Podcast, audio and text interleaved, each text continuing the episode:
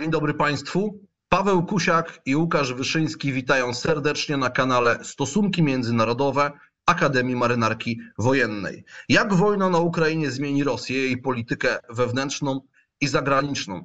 E, na to pytanie, między innymi na to pytanie, szukać będziemy dzisiaj odpowiedzi razem z naszym wspaniałym gościem, panem profesorem Hieronimem Gralą, historykiem, dyplomatą związanym z Uniwersytetem Warszawskim. Pan profesor zajmuje się Rusią średniowieczną i nowożytną, a w latach 2000-2009 pracował w służbie dyplomatycznej jako radca ambasady RP w Federacji Rosyjskiej oraz dyrektor Instytutu Polskiego w Petersburgu i dyrektor Instytutu Polskiego w Moskwie. Panie profesorze, witamy serdecznie, bardzo dziękujemy za przyjęcie zaproszenia. Ja dziękuję za zaproszenie. Witam panów, witam państwa. E, szanowny panie profesorze, jak możemy rozpocząć od pierwszego pytania, to pozwolę sobie je sformułować w następujący sposób. No, widzimy, że Rosja ma określony specyficzny system polityczny i niewątpliwie trwająca na Ukrainie wojna jest takim czynnikiem, który na ten system od, oddziałuje, testuje go w pewnym sensie. I chciałem się zapytać, jak pan profesor widzi ten problem? Czy ta wojna może wpłynąć, czy może zmienić ten system polityczny, który w tej chwili w Rosji jest? No, po pierwsze, jako historyk nie mogę się nie, wyzbyć takiej małej, złośliwej nieco refleksji, że wojna, e, w której państwo ponosi straty, płaci daninę krwi i nie może uzyskać zaplanowanych celów, zmienia zazwyczaj systemy polityczne, niezależnie od tego, czy jest to kraj liberalny czy autorytarny. Widzieliśmy to 100 razy w historii, a w przypadku Rosji, e, no w zasadzie e, ostatnie dwa wieki uczą nas, że baty w kolejnych nieudanych, a wymyślonych jako zwycięskie e, i niezbyt kosztowne wojnach zawsze wpływały na mm, wewnętrzny kształt państwa rosyjskiego. E, paradoksalnie wojny wygrane wpływały na Rosję mniej niż wojny przegrane. No bo mamy klęskę w wojnie krymskiej, mamy tak zwaną odwilż po sewastopolską, prawda? Mamy klęskę w wojnie z Japonią, i mamy pierwociny systemu parlamentarnego, powołanie dumy i samoograniczenie się e, samodzierżawia. E, mamy pierwszą wojnę czeczeńską e, i pewne próby demokratyzacji społeczeństwa rosyjskiego, pewne jednak e, rozmontowanie tego postkomunistycznego gorsetu, no bo przecież to była klęska. O wpływie długotrwałej e, i krwawej mm, interwencji w Afganistanie nie ma co opowiadać, bo to przecież wpływ nie tylko ustrojowy i gospodarczy, ale także potężny wpływ społeczny i kulturowy i tak dalej, i tak dalej. Oczywiście, biorąc pod uwagę to, co się dzieje na froncie, ale jeszcze bardziej to, co się dzieje na zapleczu frontu, to, co się dzieje w rosyjskim interiorze, ale również to, co się dzieje w rosyjskich mediach, a wreszcie i to, czego jakieś strzępy do nas docierają, czyli to, co się dzieje e, na Kremlu e, i w e, resortach poszczególnych, wszystko na to wskazuje, że Rosja weszła w taką turbulencję, gdzie w zasadzie bez potężnych zmian mogłoby się obyć tylko w przypadku natychmiastowej i szybkiej, ostatecznej pobiedy na co oczywiście się nie zanosi w tym momencie. E, w związku z czym e, tak, myślę, że ta wojna zmieni Rosję. E, o tym, w jaką stronę może to ukierunkować zmiany Rosji, to pewnie jeszcze dziś porozmawiamy. Natomiast w moim przekonaniu pewne zmiany będą konsekwencją tego, co się zdarzyło i że są nieuchronne, tak sądzę. No właśnie, panie profesorze, bo wielu komentatorów zwraca uwagę z całego świata, komentatorów wojny na Ukrainę, rosyjskiej inwazji na Ukrainie, że takie definit, no, zakończenie tego konfliktu, budowa nowego systemu bezpieczeństwa w zasadzie możliwa jest tylko w przypadku takiego załamania się w jakimś sensie tego systemu politycznego rosyjskiego. Oczywiście mówię o takim systemie bezpieczeństwa, w którym Ukraina zachowuje niezależność od Rosji. Ale ja bym w tym kontekście chciał zapytać, czy w świetle Pana wiedzy, znajomości historii Rosji, Pan jest w stanie sobie wyobrazić, nieimperialną Rosję? Pytam, dlatego że wielu naszych gości, e, głównie politologów, często powtarza taką tezę, że Rosja bez imperium nie może istnieć. Na ile to jest teza propagandowa, która no może dzięki przemyślności Rosjan wbita została w nasze, e, w nasze umysły, e, w historycznej narracji, politycznej narracji, propagandowej narracji, a na ile ona jest rzeczywiście prawdziwa, że specyfika tego państwa jest taka, że może ono istnieć tylko jako imperium. No i jak to imperium powinniśmy definiować? Pan, dla tego typu rozważań najwygodniejsze są mm, proste instrumenty. Ci, którzy posługują się e, takim stwierdzeniem, no posługują się wiedzą historyczną i socjologiczną o złożoności cepa, ja bym powiedział. To zjawisko jest znacznie bardziej skomplikowane. Przecież na naszych oczach wydarzyło się trochę rzeczy, które wskazywały na to, że e, może być inna Rosja. Jeżeli ktoś pamięta ten świt pierestrojki, jeżeli ktoś pamięta reakcję, powszechną reakcję społeczeństwa e, protestującego przeciwko wojnie afgańskiej, ale również przeciwko wojnie czeczeńskiej, czyli to opium wojny zwycięskiej patriotycznej nie zadziałało.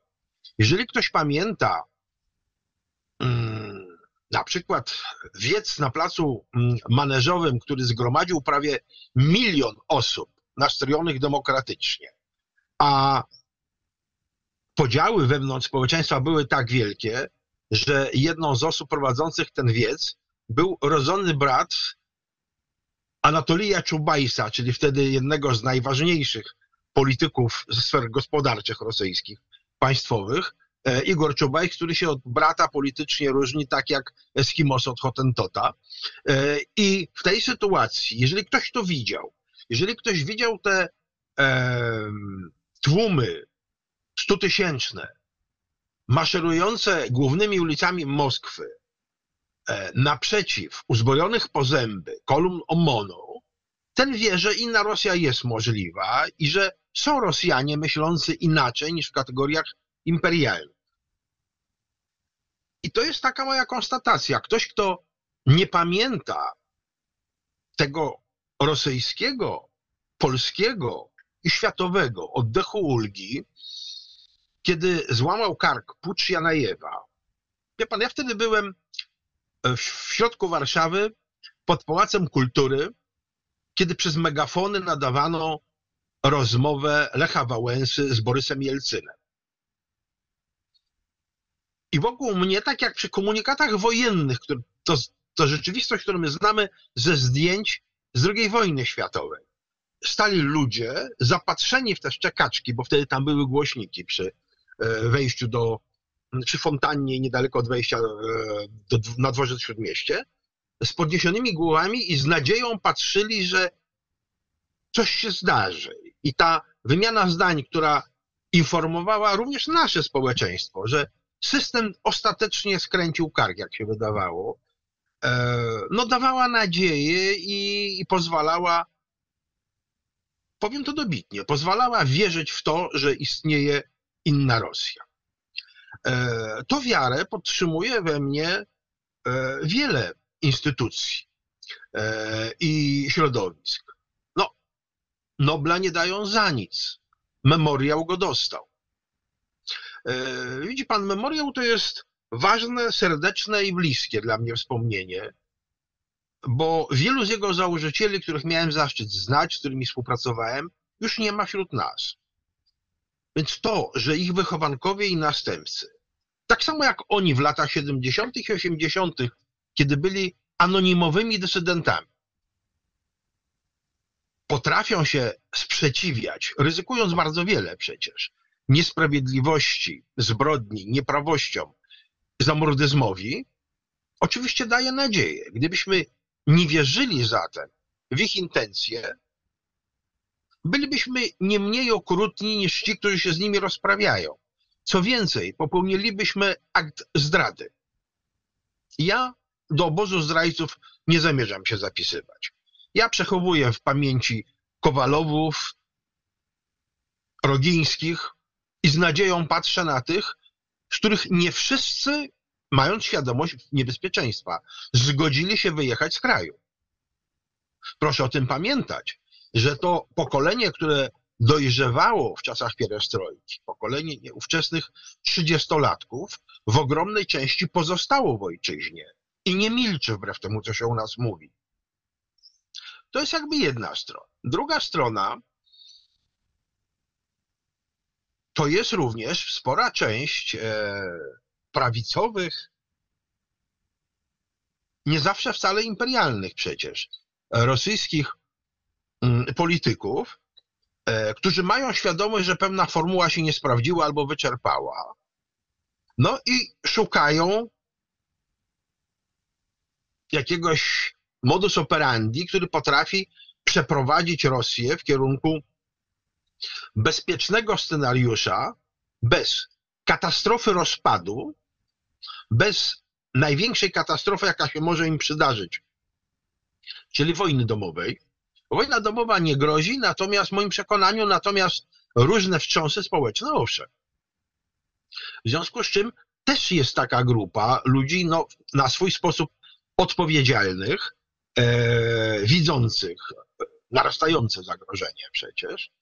E, dlatego tak, jestem w stanie sobie wyobrazić taką Rosję. Co więcej, nie jestem w tym odosobniony. Jeżeli mm, koledzy się przyjrzą e, zachowaniom porządnych analityków ze świata, ale również czołowych polityków światowych, to tam jest nie tylko takie przekonanie, ale taka nadzieja, ja bym powiedział wiara, że właśnie nie kolaps w Rosji jakiś, nie jakiś Armagedon, tylko że Rosja znajdzie wewnętrzne siły i to muszę Państwa zmartwić, u siebie w elicie władzy, wewnątrz elity władzy, które pójdą w kierunku transformacji, przebudowy. Czy to musi zawsze oznaczać, jeżeli jest to transformacja z góry, budowę nowego imperium? Nie jestem przekonany co do tego, bo nie jestem przekonany, czy na przykład e, rząd tymczasowy, e, który objął mm, panowanie w Rosji po abdykacji cara i rewolucji ludowej, czy rzeczywiście miał przede wszystkim ciągotki imperialne. To, że kraj jest wielki, że ma mocarstwowe ambicje, mm, to jeszcze nie znaczy, że jego głównym hasłem wpisanym na jego sztandary jest imperializm. E, warto jest rozróżniać jeszcze e, mocarstwowość od imperializmu. Mocarstwowość naprawdę nie musi być groźna dla sąsiadów. Imperializm zawsze. Żeby dać namacalny dowód, odwołam się do naszej ojczystej przeszłości. Rzeczpospolita była mocarstwem. Nigdy nie stała się imperium. Niektórzy stawiają jej ten zarzut. Ona się nie mogła stać imperium. Chociażby dlatego, że imperium kojarzyło się z władzą absolutną, a nasze społeczeństwo na władzę absolutną reagowało jak e, pies na kij. To po prostu. W związku z czym e, wyobrażam sobie, mogę sobie wyobrazić taką Rosję. Oczywiście jako jeden z możliwych scenariuszy. Nie jestem aż tak naiwny, żeby zakładać, że jest to jedyny scenariusz. Ja szczerze tego Rosji życzę, ale przecież e, muszę rozpatrywać także inne scenariusze, bo, no bo to Rosją zajmuje się 45 lat. No właśnie, panie profesorze, e, jak patrzymy na tą elitę rosyjską, tą, tą taką to, to co określamy w, w, przypadku amerykańskiego systemu politycznego tym głębokim państwem, tym deep state. Jak patrzymy na tą rosyjską elitę, to wielu ekspertów wskazuje, że ona jest relatywnie niewielka, jak na skalę tego państwa. I to jest jakby pierwsza część mojego pytania. Czy pan też tak na nią patrzy, że to jest jednak Putin i taki jego bliski krąg kilkudziesięciu osób, które rzeczywiście skupiają całą swoją władzę. No i nawiązując do Pana odpowiedzi, y, bo, bo tu chyba się trzeba zgodzić, że, że w realiach takiego systemu politycznego zmiana musi wyjść z tej elity rządzącej. Tutaj raczej w tym momencie naiwnością byłoby prognozowanie jakiejś wielkiej rewolucji, choć zdarzają się czarne łabędzie. Y, ostatnie lata nas tego bardzo boleśnie nauczyły. Jak pan sobie, czy uważa pan, że tam są środowiska w tym kręgu putinowskim, ukształtowanym przez niego przez tyle lat, prawda, ponad 20, e, jest, są ludzie, którzy e, no, nie chcą wprost, nie mają wizji prostej kontynuacji tego systemu, zastąpienia Putina i wejścia w jego rolę, tylko przebudowy no, w imię racji stanu rosyjskiej, czyli przetrwania tego państwa i, i stworzenia mu warunków do rozwoju w tym dynamicznie zmieniającym się świecie, no i pełnym zagrożeń dla, nie, dla małych państw, ale dla dużych państw jeszcze i, i tym bardziej dla imperiów i mocarstw jeszcze większych. Wie pan, są dwa procesy. Jeden proces to jest, jak pan powiedział, środowisko, które stworzył Putin. Ale jak sięgniemy głębiej, to mamy do czynienia z znacznie szerszym środowiskiem, które stworzyło Putina. Putin nie wziął się znikąd. Znaczy, niby się wziął znikąd, ale to wyjęcie tego królika z cylindra przez e, Borysa Jelcyna było poprzedzone, jak w przypadku porządnego cyrku, wieloma ćwiczeniami i wieloma mm, castingami na, e, na królika. E, ja przypominam, że przed Putinem padały inne kandydatury z innych środowisk. Padały kandydatury z samego serca postsowieckiego establishmentu. Czernomyrdin, Stiepaszyn, Prymakow, ci, o których w rosyjskiej polityce mówiło ciężałowiesy, prawda, bokserzy wagi ciężkie.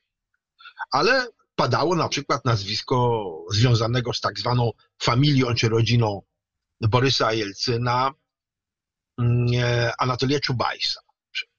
E, padało wiele nazwisk coś takiego się stało, że wybrano Putina. Czy wybrał go Jelcyn, bo chciał mieć gwaranta i to jeszcze słabego, bezwonnego, bezdymnego i zależnego, czy też wybrała to jakaś kolegialna, ja bym powiedział, w cudzysłowie, mądrość. Ja zawsze przypominam sobie w tym momencie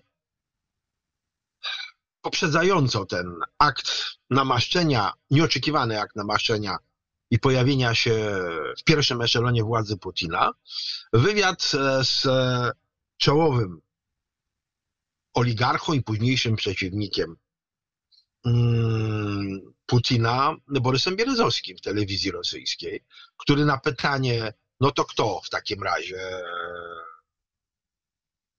Stiepaszyn, Czernomyrdin, Powiedział, Rosja jest wielka, bogata i potężna. Czy przy swoim bogactwie sobie nie może pozwolić na nową talię kart i musi ciągle grać z granymi blotkami? Czas na nową talię. A to oglądałem z paroma rosyjskimi kolegami przy kolacji mnie w domu i myśmy w zasadzie puścili to mimo uszu.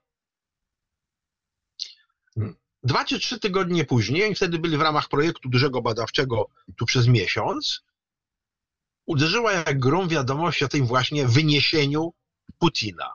I na komendę sobie wszyscy przypomnieliśmy tę rozmowę telewizyjną. To były te czasy, kiedy polska telewizja e, miała również kanał rosyjski dostępny.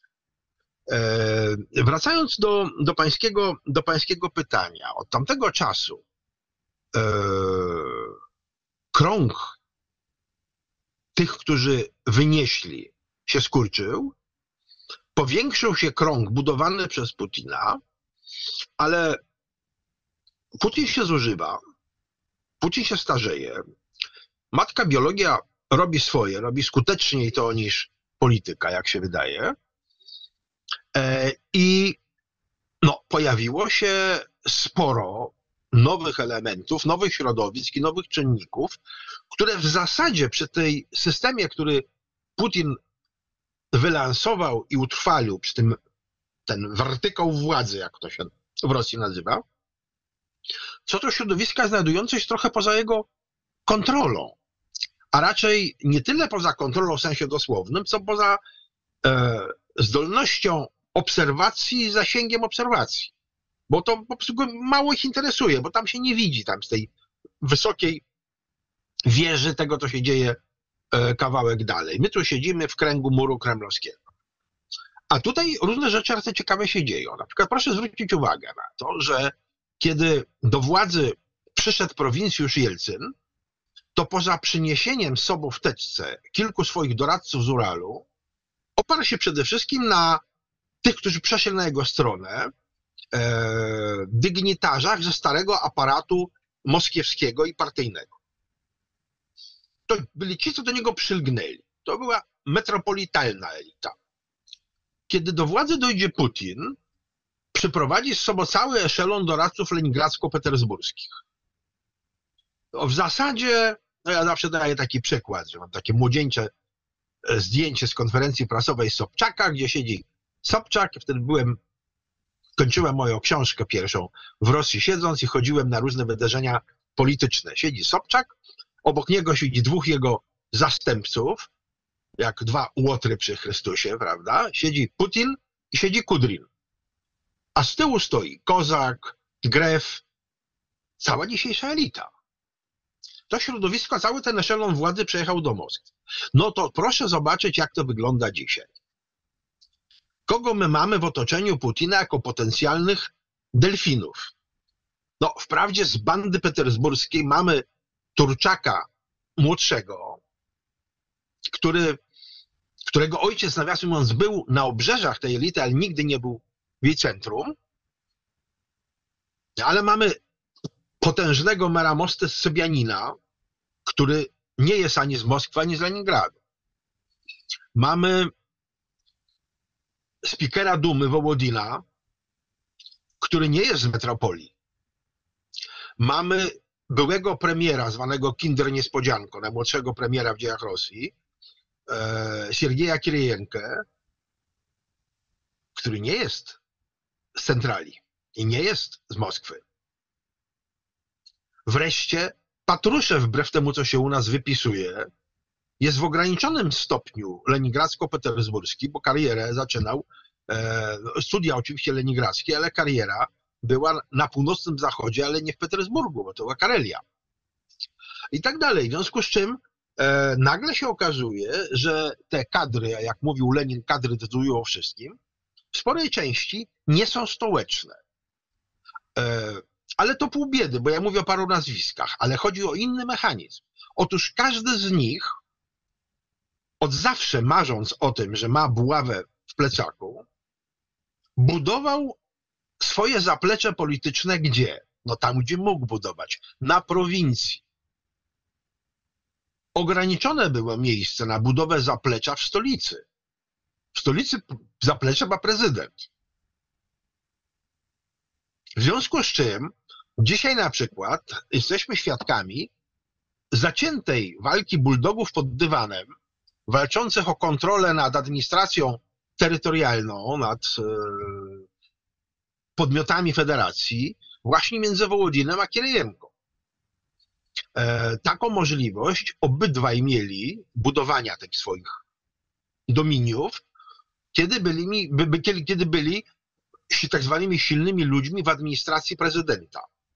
Taki szef administracji prezydenta to jest taki premier bis tak naprawdę. To jest facet, który ma przełożenie na wszystko w administracji, nie ma bezpośredniego przełożenia na sektory siłowe. Ale na sektory siłowe premier też ma ograniczone przełożenie, w związku z czym pro, proponuję przyjrzeć się temu, co się dzieje, dzisiaj dzieje w Rosji. Rosja toczy wojnę od lutego ubiegłego roku, gdzie na tym tle jest aktywność premiera Miszustina. Nie ma. Czasem się o nim mówi jako o tym, którzy może właśnie jako pojednawcza kandydatura pojawić się, gdyby, prawda, Putin odszedł albo gdyby go odeszli. No ale, ale gdzie jest premier? Premiera w tym wszystkim nie ma, prawda? A dygnitarze z administracji prezydenckiej są. Bo to są właśnie ci mocni ludzie. Otóż mm, wszystko zależy od wewnętrznego układu. Tam jest cały czas zmieniająca się mechanika wzajemnych układów między nimi. E, przepływ ludzi z frakcji do frakcji. E, pojawiają się nowe elementy wzmacniające albo słabiające poszczególne frakcje. Na przykład mieliśmy w marcu zjazd biznesu w Krasnojarsku, gdzie najwierniejszy z wiernych Kremla, oligarchów, czyli Deripaska, wystąpił z hiobową zupełnie zapowiedzią, że w ciągu roku to w zasadzie budżet państwa i ekonomika Rosji czeka niewiarygodny kolaps, jeżeli tak dalej pójdzie. Deripaska, który zawsze był e, święcie wierny prezydentom. Dlaczego on to mówi? Co tu się dzieje? Kto za tym stoi, prawda? E, dwa dni temu mieliśmy skandal ogólnorosyjski, który ma konsekwencje polityczne dzisiaj,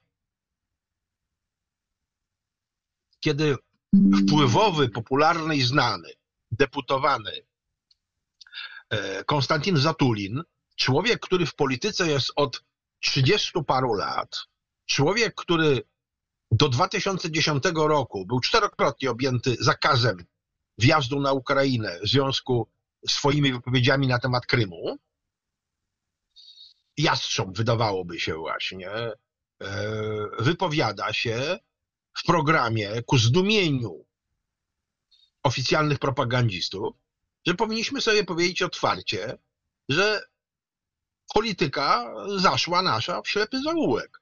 Były cztery cele specjalnej operacji wojskowej, żadnego nie osiągnęliśmy. Gdzie jest ta demilitaryzacja? Uzbroiliśmy armię Ukrainy. Gdzie jest to odsunięcie NATO? NATO u naszych granic, anteportas, prawda? Jaka denazyfikacja? Kogo my denazyfikujemy? Mówiliśmy o tym, że będziemy chronić ludność Donbasu e, i Ługańszczyzny. Nigdy więcej bomb na nich nie spadało i pocisków niż teraz. Więc gdzie są nasze osiągnięcia? No i zaczyna się kwik, e, co tu się dzieje, jak on śmiał, my go za chwilę tu wyrzucimy z partii.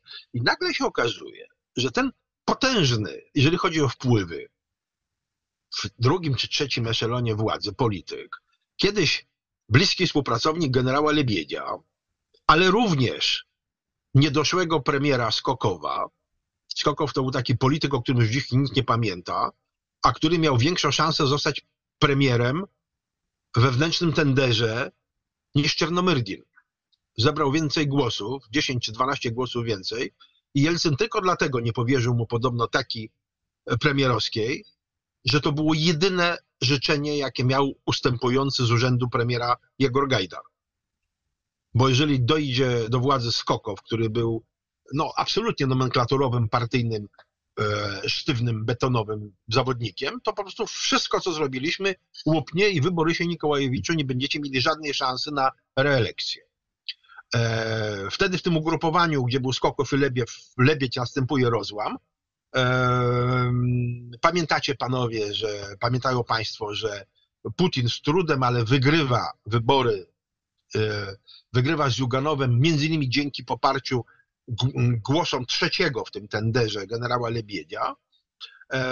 No i polityk Konstantin Zatulin, który na przykład nie jest w tym momencie członkiem jedynej Rosji i jest, należy do jej frakcji, ale nie jest jej członkiem, na przykład dzisiaj może piastować potężną funkcję e, szefa komisji do krajów, e, do krajów wspólnoty państw niepodległych Dumy Rosyjskiej. I taki ktoś wychodzi i na głównym kanale mówi dosyć, no nie osiągnęliśmy, to w ogóle wszystko jest nie tak, wszystko zostało zrobione źle. Ograniczona krytyka prezydenta, ale potężna krytyka polityki państwowej. No, jeżeli najwierniejsi z wiernych, jakby się wydawało, coś podobnego mówią. Dzisiaj czołowy propagandista E, kremlowski, niegdyś współszef e, moskiewskiego Carnegie, Siergiej Markow, napisał tekst właśnie o tym, że ta wojna to jest całkowicie nam niepotrzebna, bo w gruncie rzeczy i nikomu ona jest niepotrzebna poza Ameryką. Osłabiła wszystkich poza Ameryką. Kurczę, mieliśmy mm, frukta z tego mieć, a w gruncie rzeczy tylko Ameryka z tego ma i jeszcze staruszek Biden zostanie po raz drugi wybrany na fali pobiedy groza.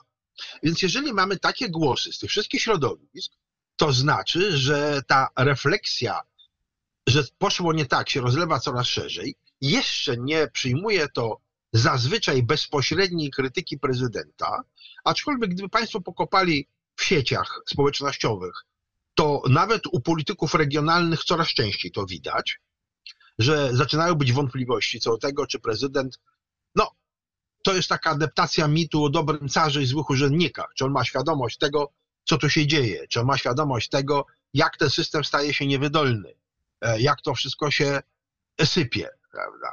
E, w społeczeństwie rosyjskim na przykład e, zgorszenie pomieszane ze zdziwieniem towarzyszy połajankom i sporom Prigorzyna z Ministerstwem Obrony. Nigdy tak nie było w dziejach Rosji, żeby jakieś najemniczo-ochotnicze formacje dyktowały marszałkom i generałom, jak prowadzić wojnę i publicznie krytykowały. Więc o co w tym wszystkim chodzi? Kto tu za czym stoi? I ostatnie już y, zjawisko, które świadczy o tym, że również na, na Kremlu mamy do czynienia z histerycznym poszukiwaniem utraconego poparcia, no bo przecież jednym z powodów yy, wojny było bez wątpienia odbudowywanie słupków popularności dla Putina. Kolejne wojny, wygrane wojny, gruzińska, druga czeczeńska, dawały Krym nasz, dawały mu wzrost popularności. Oczekiwanie, że to będzie krótka i triumfalna operacja, e, miało tę popularność odbudować. Miało doprowadzić do tego, z czym już się część elity kremlowskiej nie zgadzała, a mianowicie doprowadzić do kolejnej elekcji Putina. Przypominam, że e, już od 18 roku ten pomysł budził wątpliwości niegdyś pierwszoplanowych postaci z obozu putinowskiego. No, główny ideolog e, Kremla, Władysław Surkow, się temu wyraźnie sprzeciwiał i dlatego poszedł w odstawkę. E, uważał, że Rosja jest ważniejsza niż Putin i to artykułował. Poszedł w odstawkę, teraz w zasadzie nie wiemy, co się, co się z nim dzieje. Tam siedzi w tym areszcie domowym od marca ubiegłego roku. Otóż poszukiwanie jakichś takich niezagospodarowanych jeszcze obszarów poparcia dla Kremla, polityki i tak dalej, przybiera w tym momencie formy i histeryczne, i humorystyczne, ale na przykład dla kultury tu i ówdzie tragiczne. Proszę zobaczyć, co się dzieje w tym momencie e, z programami teatralnymi. Zamyka się najważniejsze teatry, bo jakiś aktor ośmielił się powiedzieć, grający w ważnym spektaklu ważną rolę, że jest przeciwko wojnie. To się zdarzyło z najważniejszym, miesiąc temu, najważniejszym rosyjskim teatrem, Teatrem Lwa Dodina, małym dramatycznym w Petersburgu, który ze względów sanitarno-higienicznych zamknięto na miesiąc z przedłużeniem na wieczność. E, również dlatego, że Lew Abramowicz Dodin dwukrotnie zwracał się do Putina z nieskrywaną krytyką tego, co się dzieje i jak nie jest w stanie zrozumieć, dlaczego bomby rosyjskie spadają na e, ukraińskich braci. Mamy inny kierunek, to co naj, w ostatnich dniach najbardziej wzburzyło konserwatywne przecież środowiska rosyjskie, to decyzja o odebraniu Galerii Tretiakowskiej, najważniejszego dzieła sztuki sakralnej rosyjskiej i ruskiej, a mianowicie Świętej Trójcy e, Andrzeja Rublowa. Dzieło, które jest symbolem artystycznym Rosji, które udzielone w ubiegłym roku na pielgrzymkę e, cerkwi prawosławnej na prośbę prezydenta wróciło uszkodzone i teraz nie pozwolono nawet dokończyć konserwacji, bo je przeniesiono do moskiewskiego, bez zachowania reżimu konserwatorskiego, do moskiewskiego e, chramu Chrysta, Chrystusa Zbawiciela, a potem na stałe zostanie to przeniesione do Ławry Troicko-Siergiejewskiej, czyli do dawnego Zagorska, jak mawiamy czasem jeszcze, e, gdzie zbudziło to tak żywiołowy protest ludzi kultury, ale właśnie środowisk prawosławnych także, że to jest po prostu naruszenie, to działanie na niekorzyść religijnego symbolu Rosji. Miano uzyskać masowe poparcie prawosławnych, że oto się ucieszą, że państwo zwraca zagrabione dobra cerkwi, Błogosławił to Kirił, który jak wiadomo no, jest osobą już całkowicie zanurzoną w ideologię władzy, a tymczasem się okazało, że na przykład elity intelektualne prawosławne są przeciw. I to właśnie między innymi z tego środowiska jeden z prawosławnych intelektualistów powiedział, rany boskie, co my mamy? Mamy na Kremlu reżim marazmatyków. Prezydenta z pampersem, którego wiedza o prawosławiu Rusi i Ukrainie pochodzi od dwóch Ukraińców, czyli Miedwied, Kuma Miedwiedciuka, to jest ten, którego e, zajeńców wykupiono po prostu z, z Kijowa, i Kowalczuka, czyli to jest przyjaciel młodości Putina, jego osobisty bankier i kasjer. Bankier rosyjski oczywiście, Juri Kowalczuk. No, jeden ze stu najbogatszych Rosji. Mówi, co, co tu się dzieje? Kto, kto tu rządzi? Co to jakaś koteria rodzinna, salonowa?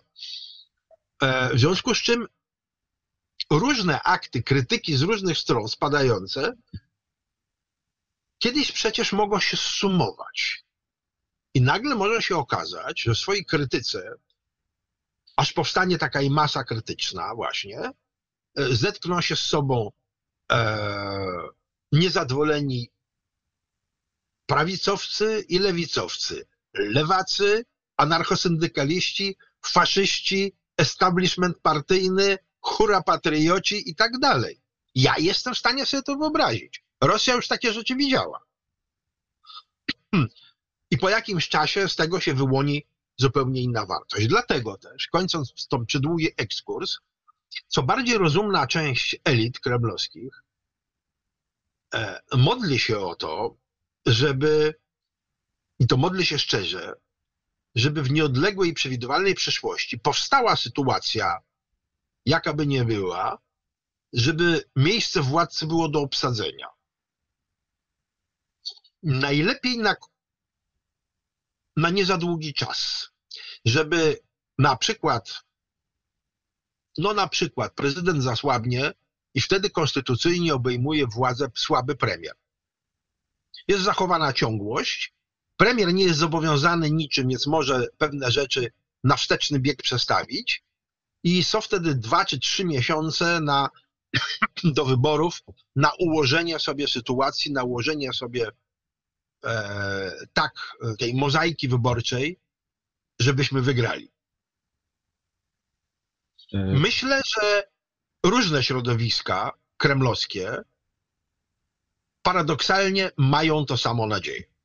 E, Panie profesorze, no, dziękujemy przede wszystkim, bo opisał Pan po pierwsze złożoność tych mechanizmów, które wpływają jednak na myślenie o ośrodku władzy politycznej w Rosji, a z drugiej strony no, mm, y, potrafimy sobie wyobrazić pewien scenariusz, kiedy ta masa krytyczna się zbierze albo zaistnieją czynniki, żeby rzeczywiście dokonać e, pewnej, można powiedzieć, urzeczywistnienia się nowej wizji politycznej w Rosji. I tutaj chciałem zapytać o dwa elementy.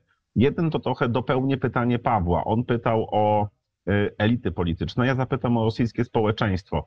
Na ile właśnie po dobie e, putinowskiej Rosji właśnie takie osoby jak aktorzy teatralni, jak e, przedstawiciele cerkwi, na ile oni kształtują postrzeganie rzeczywistości społecznej, nie chcę nawet używać słowa międzynarodowej, bardziej chyba społecznej w rosyjskim społeczeństwie i na ile ono będzie też decydującym czynnikiem przy ukonstytuowaniu się nowego ośrodka władzy? To jest jakby pierwsze pytanie.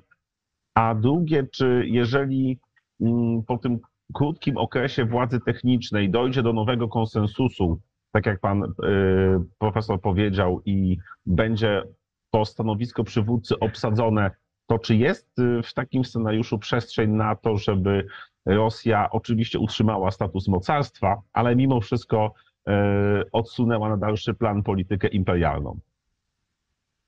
No ja zacznę od odpowiedzi na drugie pytanie. E, wydaje mi się, że e, tu istnieją duże szanse, bo nauczona doświadczeniem tej nieudanej wojny, e, elita rosyjska, która polityczna, która nie chce pożegnać się z władzą, oczywiście będzie skłonna przystać na taki scenariusz, który pozwoli im zachować statut mocarstwa, e, właśnie za cenę rezygnacji, przynajmniej na jakiś czas, z imperialnych ciągotek. E, do tego celu, mm, znaczy to po pierwsze tego rodzaju polityka zmniejszy w oczach świata odpowiedzialność Rosji. To są przecież wybitni dyplomaci, inteligentni ludzie. E, będą grać ze światem tak, żeby ugrać jak najwięcej. E, w związku z czym jestem w stanie sobie wyobrazić taką sytuację, gdzie Rosjaninem numer jeden zostaje właśnie ktoś e, pokroju Sobianina, ale na przykład także byłego wicepremiera Aleksieja Kudrina, ktoś, kto jest dla Zachodu twarzą racjonalnej, przewidywalnej i pragmatycznej Rosji, do której nie ukrywajmy te, tej prawdy przed światem, elity europejskie i amerykańskie tęsknią. One chcą mieć konkretnego, odpowiedzialnego partnera. E, zwracam uwagę na wypowiedź sprzed kilku dni czołowego przecież i najbardziej chyba racjonalnego dysydenta rosyjskiego przebywającego na emigracji, czyli Michała Chodorkowskiego, który tłumaczył Polakom, ale co się dosyć nie spodobało, że na miejscu naszym yy, nie tęskniłby do rozpadu Rosji na pięć czy siedem państw yy, przepojonych dziko rządzą rewanżu i uzbrojonych w broń jądrową. Wydaje mi się, że chociaż wiele w życiu razy sprzeciwiałem się ocenom Chodorkowskiego, tutaj jestem skłonny doszukać się sporego ładunku racjonalizmu w tym, mówi. Otóż świat rozumuje podobnie. Jeżeli e, nowe oblicze Rosji to są przewidywalni politycy, których my znamy, to, że my ich znamy, to jest ważne. Wiemy, czego się po nich spodziewać. To są ci, którzy utrzymywali z nami kanał przez pewne kanały nieoficjalne, niż porozumienia, rozumują w podobnych kategoriach, więc mamy takiego e, Kudrina, mamy tego Sebianina, mamy zapewne Kozaka, ale na przykład mamy szefa agencji wywiadu, mamy e, byłego spikera Dumy, byłego marszałka Sejmu, Siergieja Naryszkina, tego, którego publicznie Putin przeczołgał. Za co? No, za sprzeciw przeciw wojnie, nie sprzeciw e, przeciwko agresji, tylko sprzeciw przeciwko źle przygotowanej operacji, która się nie może udać. Ale tak czy inaczej, proszę zwrócić uwagę, że to jest jeden z tych polityków, którzy cały czas się kontaktują z odpowiednikami e, na Zachodzie, konsultują. E, w warunkach powiedzmy stalinowskich podzieliłby los, prawda, Jagody czy Jeżowa, no może w łagodniejszym wariancie. Tymczasem on jest cały czas frontmenem tej nieoficjalnej polityki i częściej, ponieważ Ławrowa nie można wysłać incognito gdzieś tam, prawda, a potem Ławrow ma mniejsze wpływy niż Naryszkin, a Naryszkin, będąc objęty sankcjami, nagle się pojawia e, w Wiedniu, nagle leci do Stanów i tak dalej, i tak dalej. Otóż mamy pewną grupę polityków, którzy utrzymują kontakty, nie w imieniu własnym przecież, e, z elitami światowymi e, i tym samym są partnerami. Jeżeli są partnerami, to mamy do nich jakieś ograniczone zaufanie.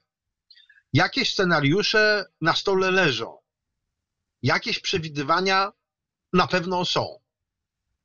E, polityka światowa i regionalna to nie jest polityka obliczona na to, że e, w ciągu tygodnia zmienimy stan posiadania Ukrainy koło Bachmuta. To są zupełnie inne, prawda, perspektywy. Otóż e, wydaje się, wydaje się, że taki scenariusz jest możliwy, że te elity spośród siebie kogoś metodą targów, przesunięć, licytacji, a może eliminacji tych czy owych wyłonią, że raczej nie będzie w tym środowisku tych, o których się czasem głośno mówi, na przykład starszego Patruszewa na przykład. Ja już nie mówię o fantastach, którzy operują nazwiskami e, Kadyrowa, Szojgu czy Prigorzyna, bo to jest po prostu e, humorystyczne i świadczy tylko o kiepskiej orientacji. E, natomiast, natomiast rzeczywiście jest 5-6 nazwisk takich osób, które e, natychmiast przychodzą do, do głowy jako ci, którzy mogą stać się strawną dla świata wizytówką polityki rosyjskiej, tej nowej Rosji. Powiem więcej, powiem teraz rzecz niepopularną. Spora część tych nazwisk to są nazwiska osób, z którymi także będą mogli i będą gotowi dogadać się Ukraińcy. Proszę o tym pamiętać, że wprawdzie tu sprzeciw Ukrainy niekoniecznie wiele będzie znaczył dla prezydenta Stanów Zjednoczonych i prezydentów europejskich, jeżeli chodzi o, o to, z kim się dogadujemy w Rosji. Jeżeli to będzie efekt dla Ukrainy wygodny w przekonaniu elit światowych.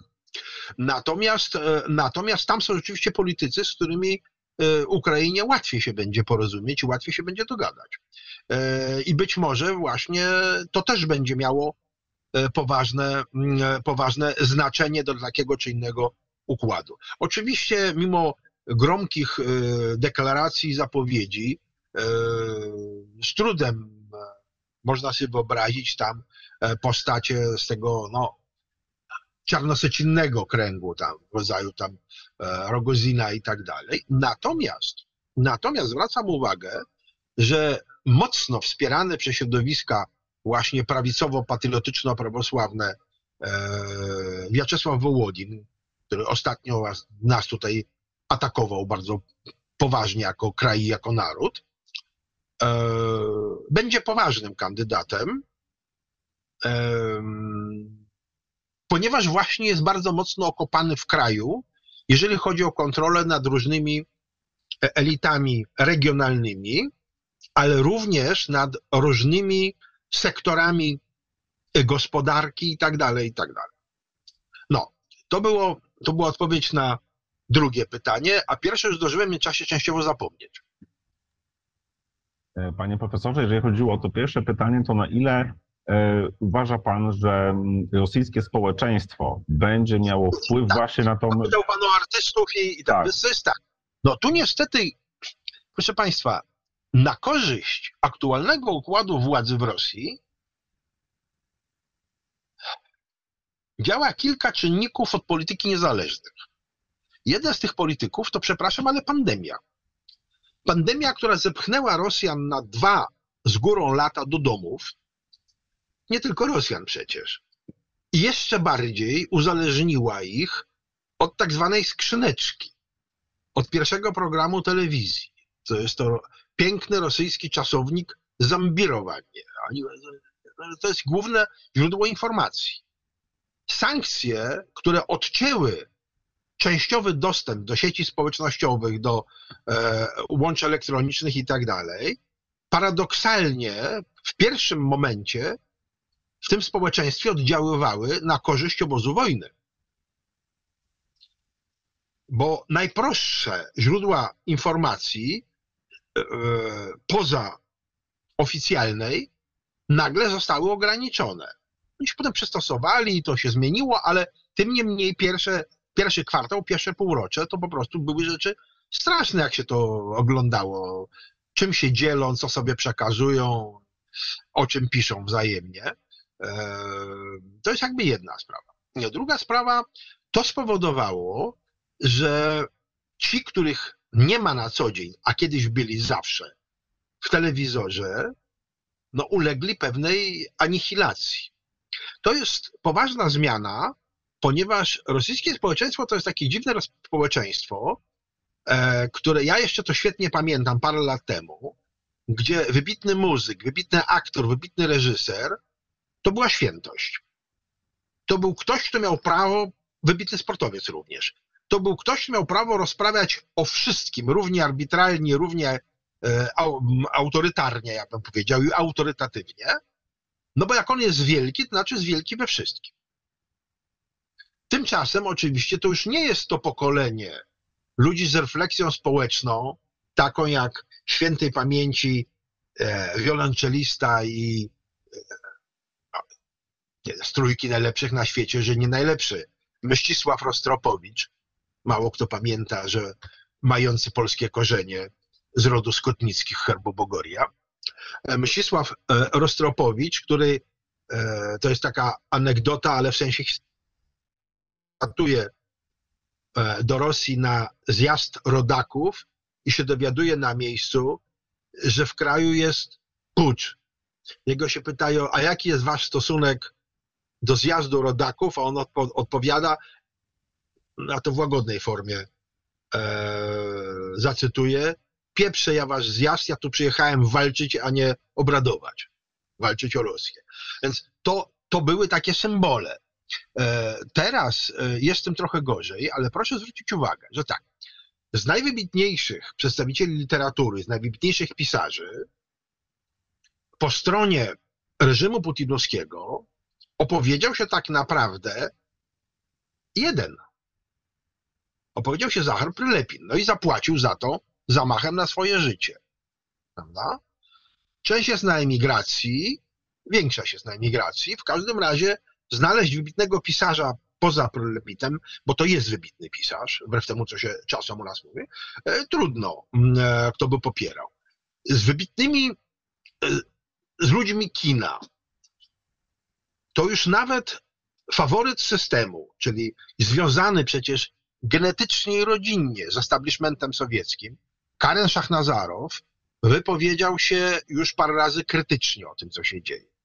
Przy Putinie trwa oczywiście e, zakamieniały w swoim imperializmie e, Michałkow, e, Nikita Siergiejewicz, no ale przecież e, jego już od dawna nikt poważnie nie, kształtu, nie traktuje, zwłaszcza po jego długotrwałym programie e, telewizyjnym Biesagon, gdzie po prostu pokazał e, dokładnie kim jest, a jest po prostu e, staruszkiem z czarnym podniebieniem. No Natomiast twórcy takiego poziomu, jak powiedzmy, jak Sokurow, Sokurow, który parokrotnie otwarcie występował z listami do prezydenta, nie bawiąc się w ceregiele, zwracając uwagę na to, że, co, że to jest nie taki, protestował i tak dalej, no jest odbierany, jest szanowany. E, jeżeli chodzi o społeczność teatralną, ilość pozamykanych teatrów, pozmienianych w teatrach kierowników artystycznych, pozmienianych agent festiwalowych, aktorów czołowych, którzy emigrowali, jest gigantyczna. E, poza tym, no jednak e, elity wyjechały przede wszystkim. No proszę pamiętać, że oczywiście nie tam daleko, bo elektronicy jadą powiedzmy do, na Kaukaz czy do Azji Środkowej albo na Zachód, no bo mają z czego się utrzymać. Elity kulturalne, zwłaszcza aktorskie, wyjeżdżają gdzie? Tam, gdzie jest blisko do Rosji i gdzie są środowiska, które są odbiorcą ich sztuki. A więc kraje bałtyckie, i Izrael.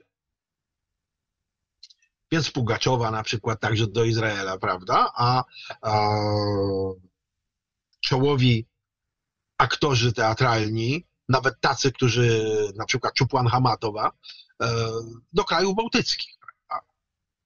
E, w Berlinie powstały rosyjskie teatry w tym momencie. I to założone przez ludzi, którzy nie od wczoraj sprzeciwiali się systemowi. E, w związku z czym środowisko teatralne jest podzielone, jest znokautowane. No właśnie atak na kogoś takiego jak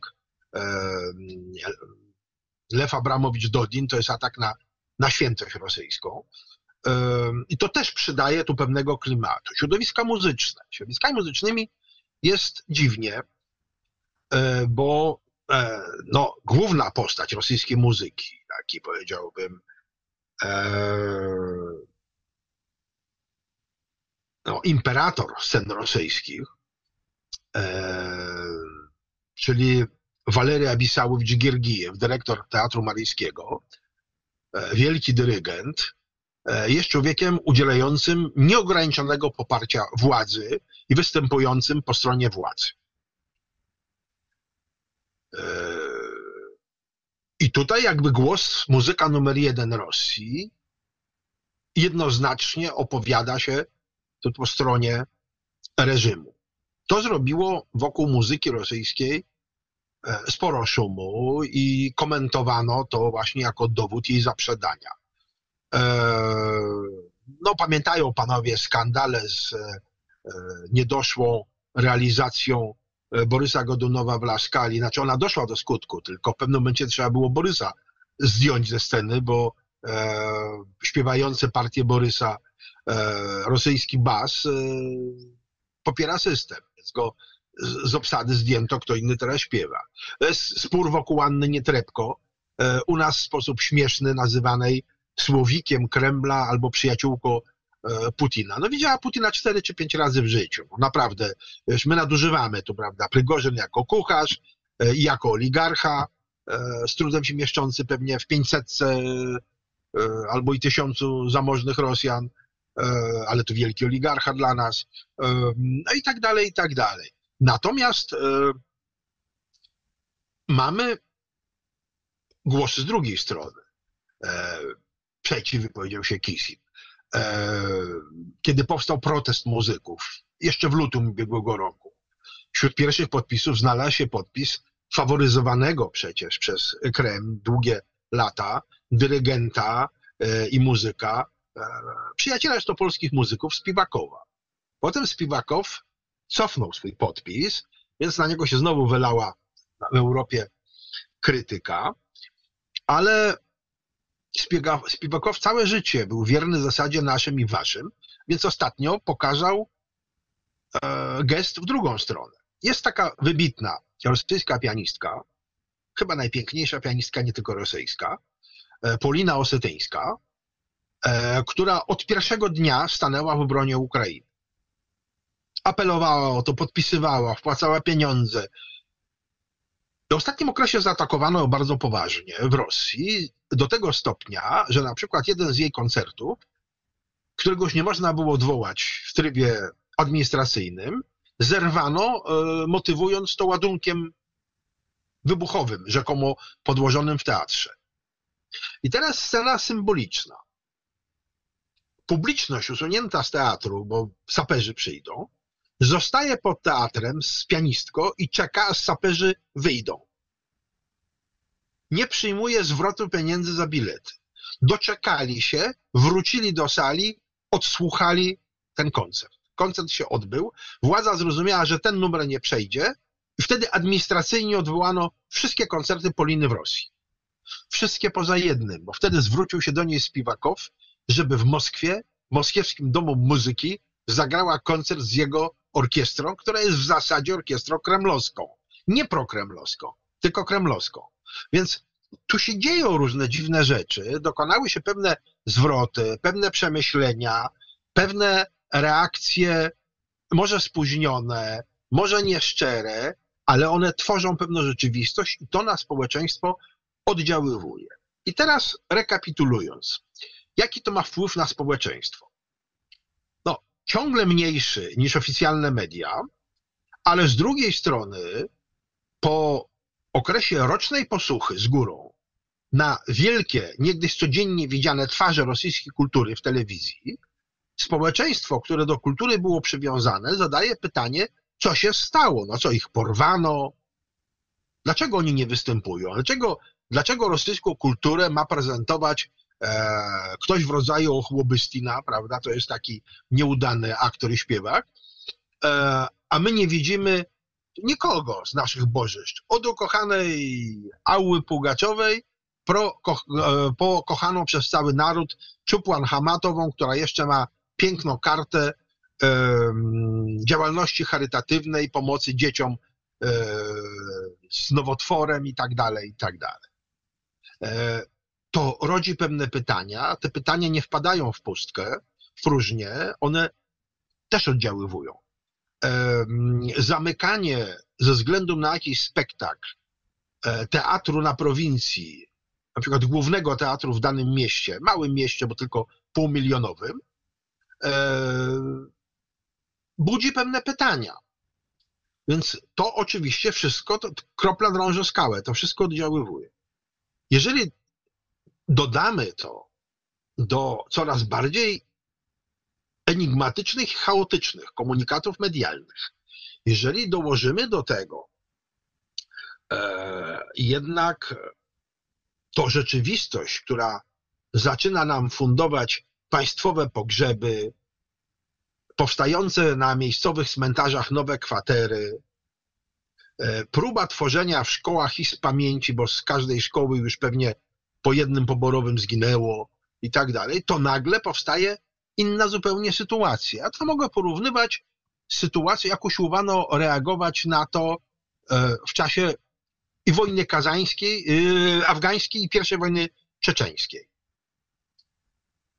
E, to społeczeństwo pamięta jedną ważną lekcję. Teraz wypłaca się jakieś tam zapomogi, wdowom nawet kluczyki od samochodów się daje albo futra i tak dalej, i tak dalej. Ta wojna się skończy. I w tym społeczeństwie pojawi się armia kalek, straumatyzowanych przez tą wojnę ludzi, którymi państwo najpewniej się nie zaopiekuje. To nie będą miliony kalek usuwane z ulic miejskich jak po II wojnie światowej, ale ja na przykład pamiętam zjawisko tak zwanych Afganów, czyli tych kalek i weteranów po wojnie afgańskiej, na które to środowisko państwo nie miało żadnego pomysłu, a efektem było to, że pewna część tych, tego środowiska zapisała się dobrowolnie w szeregi zwolenników pierestrojki, tworząc bojówki do obrony demokratycznych wieców i tak dalej. Władzy, po której się spodziewali poprawy swojego losu, oddali jedyne, czym jeszcze dysponowali. Wiedzę o walce, umiejętność walki. I to odegrało sporą rolę w tym wszystkim. Otóż też musimy się z tym liczyć, że tak ta wojna się skończy i to te kilkaset tysięcy ludzi wróci, a kilkaset nie wróci, to wpływ tego zjawiska na społeczeństwo będzie wielki.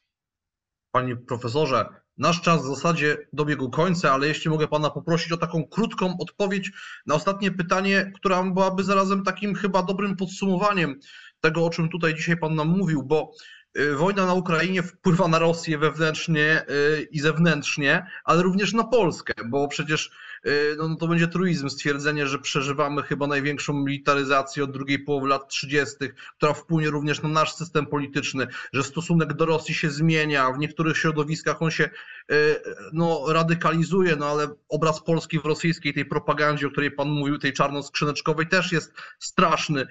Jaką Polska powinna prowadzić politykę wobec dzisiejszej i zmieniającej się Rosji? Czy to powinna być polityka, tak jak teraz, wpisana jednoznacznie w strategię Zachodu? Czy my mamy jakąś przestrzeń, w ramach której możemy nie tyle może budować relacje dobre z Rosją, ale może inwestować w taką ideę, którą, jak rozumiem Pana odpowiedzi, nie jest skazana na porażkę, czyli ideę no, pokojowej koegzystencji Rosji i Polski, wzajemnie suwerennych od siebie, a nie podporządkowanych, no szczególnie Polski podporządkowanej Rosji. Jak pan na to patrzy, jednocześnie podsumowując naszą dzisiejszą rozmowę? Panie doktorze, istnieją tu jakby dwa poziomy uprawiania polityki. Ta skala globalna to oczywiście jest polityka e, e, spięta jak można najmocniej z polityką NATO i z polityką Unii Europejskiej z bardzo mocno komponentą bliskiej współpracy ze Stanami Zjednoczonymi. To są sprawy absolutnie oficjalne, e, oczywiste. Natomiast e, warto też pamiętać, że ta wojna się kiedyś skończy.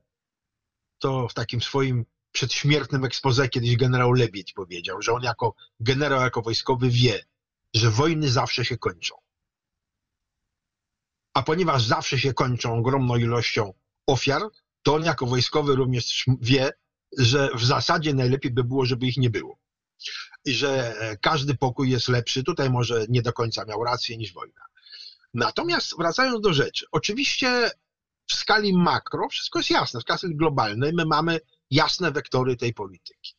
E, nie możemy również tracić z oczu e, istnienia pewnych powiązań Rosji z krajami, które nas interesują, z którymi współpracujemy albo z którymi bardzo byśmy chcieli współpracować jeszcze mocniej.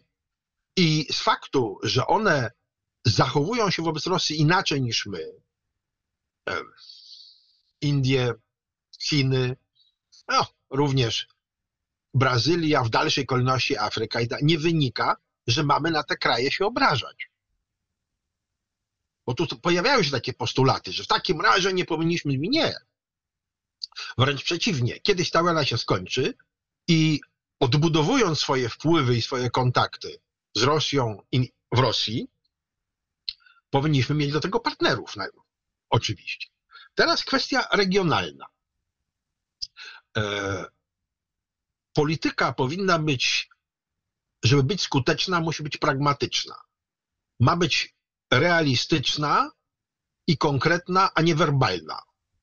U nas ogromnie wiele w polityce zajmują miejsca czcze, gesty i deklaracje. Tworzenie programów polityki historycznej, a nie polityki. To są dwie różne polityki. Jako historyk mówię, że polityka historyczna nie zastąpi polityki. E, w związku z czym nie może być tak, że sprowadzamy wszystko do konfrontacji symboli i wyciągamy wyłącznie wszystko to w służbie propagandy, co najczarniejsze i co najgorsze, bo to oddziałuje również na najmłodsze pokolenie, które będzie przekonane, że istnieje tylko jedna strona, czarna rzeczywistości. Żebyśmy stanęli na głowie, to Rosja nie wyparuje do atmosfery. Jest naszym sąsiadem i będzie tym sąsiadem. Wojnę przegra, ale będzie, no właśnie, nie imperium, ale mocarstwem i ważnym elementem układanki politycznej. Abstrahowanie od faktu, że mamy i będziemy mieli sąsiada potężnego, i być może bardziej potężnego niż nam by się chciało, e, do niczego dobrego nie prowadzi. E, co jest naszym atutem i jak my usiłujemy to rozwiązywać? No proszę zwrócić uwagę na rzecz, wydawałoby się symboliczną, wskazującą na aktywność polskiej polityki. W tej chwili w Warszawie odbywa się kolejny zjazd deputatów, narodnych deputatów, kolejny zjazd jakby emigracyjnego parlamentu rosyjskiego. To już jest trzeci raz. Teraz mają nawet dyskutować nad projektem konstytucyjnym i tak dalej. Wyglądałoby zatem symbolicznie, że tu Warszawa jest ważnym ośrodkiem. Ale proponuję porównać agendę dyskusji warszawskich, Jabłonna i Warszawa, z agendą dyskusji, która miała miejsce dwukrotnie w Wilnie i zastanowić się na przykład nad tym, dlaczego do Wilna przyjeżdżali wszyscy, a do nas niektórzy. Dlaczego u nas jest Gary Kasparow, tam Kisielow i Ponomariow i Warionow, ale na przykład tak trudno nam do siebie tutaj ściągnąć właśnie Chodorkowskiego. Ponieważ my w Polsce idziemy w wielkie deklaracje. Otóż tworzymy parlament emigracyjny, e, kibicujemy powstaniu pierwocin konstytucji nowej dla Rosji i tak dalej, i tak dalej. Tak naprawdę, nie zastanawiając się nawet nad tym, kto obraduje, jakie są genealogie, co po niektórych e, działaczy, co za tym idzie i tak dalej. Czasem wpadamy w pułapkę po prostu naszej niewiedzy. E, niewiedza jest e, wielopoziomowa, bo przecież doszliśmy do stanu, gdzie każdy, kto krytykuje putinowski reżim, jest już nasz. To jest nasz sojusznik. My nie zastanawiamy się nad tym, z jakich przesłanek on krytykuje, z jakiego środowiska wyszedł, jaki jest jego potencjalny elektorat, jakie powiązania tam. Ba, my się nawet nie zastanawiamy nad tym, co dla panów jako ludzi związanych z, jednak z edukacją sił zbrojnych jest rzeczą oczywistą. Czy to jest działalność spontaniczna, czy zadekretowana i zorganizowana danego osobnika, danego polityka u nas się tych pytań nie stawia po prostu.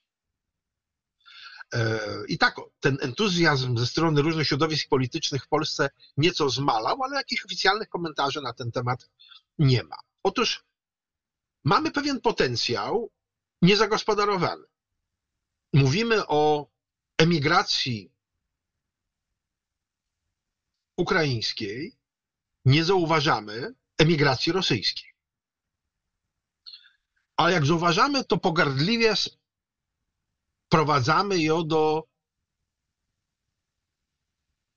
poziomu dyskusji o tym, uciekli od, od frontu, od wojska. Abstrahując od tego, że powinniśmy się cieszyć, że każdy sprawny, potencjalny żołnierz wieje stamtąd, będą jedne e, ręce do obsługiwania karabinu po stronie e, następców Armii Czerwonej mniej, prawda? No ale my taką pogardą, prawda, że to uciekli. To nie jest tak. To nie jest tak. E, I nie jest również rzeczą przypadkową, że spora część tych, którzy zdążyli ujść z Rosji, przez Polskę przejechała tranzytem. Widząc, że w Polsce nie ma klimatu do tworzenia jakichś platform, jakichś środowisk e, do oddziaływania na ojczyznę. Proszę zwrócić uwagę na jedną rzecz. Jest to przy różnych dziwnych deklaracjach, by my to opowiadamy o prometeizmie i tak dalej, odnowieniu tendencji przedwojennych, to jest w gruncie rzeczy zaprzeczenie tradycji polskiej, sporej części polskiej polityki przedwojennej. Myśmy też wiedzieli wtedy, że Biała Rosja nie jest naszym marzeniem. Ale Biała Rosja była przeciwnikiem Czerwonej Rosji. I była w tym momencie złem mniejszym. A była jeszcze ta trzecia Rosja, nie biała i czerwona, prawda? Sawinkow. Prawda? Mieliśmy intelektualistów rosyjskich, wrogów systemu, którzy w Warszawie żyli, działali, wydawali pisma, były środowiska e, emigracyjne, aktywne i mniej aktywne, różne były formy aktywności, niektóre terrorystyczne, bo zamordowanie ambasadora sowieckiego, a niektóre e, wyrażające się tworzeniem środowisk intelektualnych, teatrów, wieczorów autorskich. No na coś ten młody Giedroyć chodził i gdzieś przesiągł był tym zainteresowaniem e, kulturą rosyjską, prawda? Słynny e, domek w Kołomnie, prawda? I krąg Filosofowa i tak dalej. Też przed wojną część tej emigracji przejechała tranzytem, ale część tu pozostała i działała. I coś tutaj tworzyła i to stworzyło pewien klimat. Proszę pamiętać, że społeczeństwo polskie, społeczeństwo kongresówki zwłaszcza, miało jeszcze przecież w kodzie niejako genetycznym traumę zaborów. My tej traumy nie mamy. Czasy PRL-u, który naprawdę nie jest porównywany z zaborami, to w porównaniu z rzeczywistością carskiej okupacji, no powiedzmy sobie szczerze, coś zupełnie innego. No. Nie wysyłaliśmy naszych synów na Kaukaz i na Damur, prawda, na przykład, żeby tam ginęli. E, w związku z czym, w związku z czym jest jakiś atut, bo to są liczne środowiska. E, to jest elita. I co ciekawe, to są ludzie, ja jakoś jak jestem z nimi w kontakcie, rozmawiam, w których lwia część A poczuwa się od, do odpowiedzialności za zbrodnie swojego państwa i za jego politykę. B o niczym innym nie marzy jako powrocie do odmienionej ojczyzny. To nie są ludzie, którzy ze względów ekonomicznych emigrowali i chcą zostać na sytym zachodzie. W ogromnej części to są ludzie, którzy chcą wrócić do ojczyzny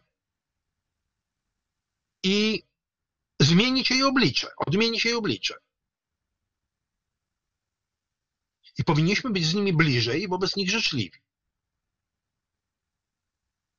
Dlatego na przykład dam taki przykład ze swojego podwórka. Całkowite wyczyszczenie wszystkich systemów stypendialnych dla Rosjan, bo to agresorzy, obojętnie jaki jest status, uchodźca, emigrant i tak dalej, nie. Rosjan nie rozpatrujemy.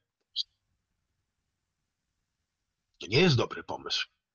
W tym samym czasie Litwini rozważają otwarcie całego wydziału w Kownie. A Czesi w Pradze przyjmują stypendystów, stażystów, i zagospodarowują to przestrzeń właśnie tej intelektualnej komponenty memoriału, wolnego towarzystwa historycznego i tak dalej, i tak dalej. W związku z czym nam nie wolno tego zaprzepaścić i zmarnować.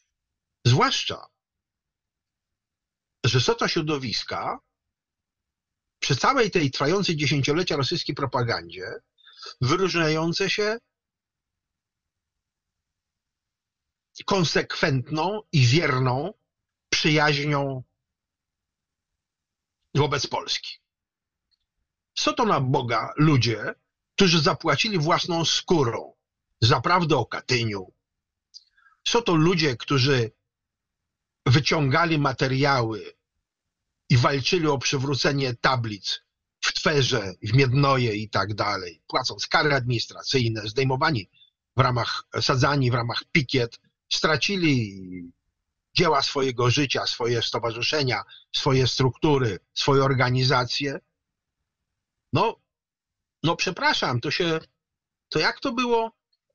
Myśmy kiedyś tak o Francuzach śpiewali, prawda? Warszawiance. Bracia, myśmy wam, myśmy krew wam sfondowali. Wy dziś dla nas nic prócz łzy, prawda? Nie, tym ludziom trzeba pomagać. To jest nasz obowiązek. To będzie procentować za 10 lat może, za 15, a może za 5, a może za 2. Nie rezygnujmy z tego. I, i wreszcie, i wreszcie ostatnia sprawa. Rynek polskich mediów. Rynek polskich mediów. Ja bardzo przepraszam, ale jeżeli chodzi o opisywanie rzeczywistości rosyjskiej, to w po przytłaczającej większości jest to dla mnie, jako dla badacza Rosji, niestrawna mieszanka agitpropu, jak mawiano na wschodzie, z e, czarnym suspensem. Wypowiadają się chętnie, skwapliwie i obszernie ludzie, którzy w Rosji nie byli, po rosyjsku nie czytają i nie wiedzą, czym jest Rosja. Na marginesie tej ostatniej uwagi chcę powiedzieć, że to jest również wielkie wyzwanie dla naszego z panami wspólnego środowiska, środowiska akademickiego. Zachód przerobił lekcję. Zrozumiał, że nadzieja na samoczynno-samoistną transformację Rosji, a potem na reset, która spowodowała likwidację ogromnej części sowietologii i rusycystyki na świecie, zakończyła się tym, że w momencie kryzysu nie było komu oceniać rzeczywistości i nie było komu pisać raportów na ten temat. Był taki pyszny moment, kiedy się nagle okazało, że spora część tłumaczy w Departamencie Stanu to jest właśnie emigracja e, z ostatnich 10-15 lat rosyjska. Więc pytanie, ile osób przeszło przez sito kontroli. Nie trzeba było żadnego sita stosować, przecież mamy reset, prawda? I się przyjaźnimy.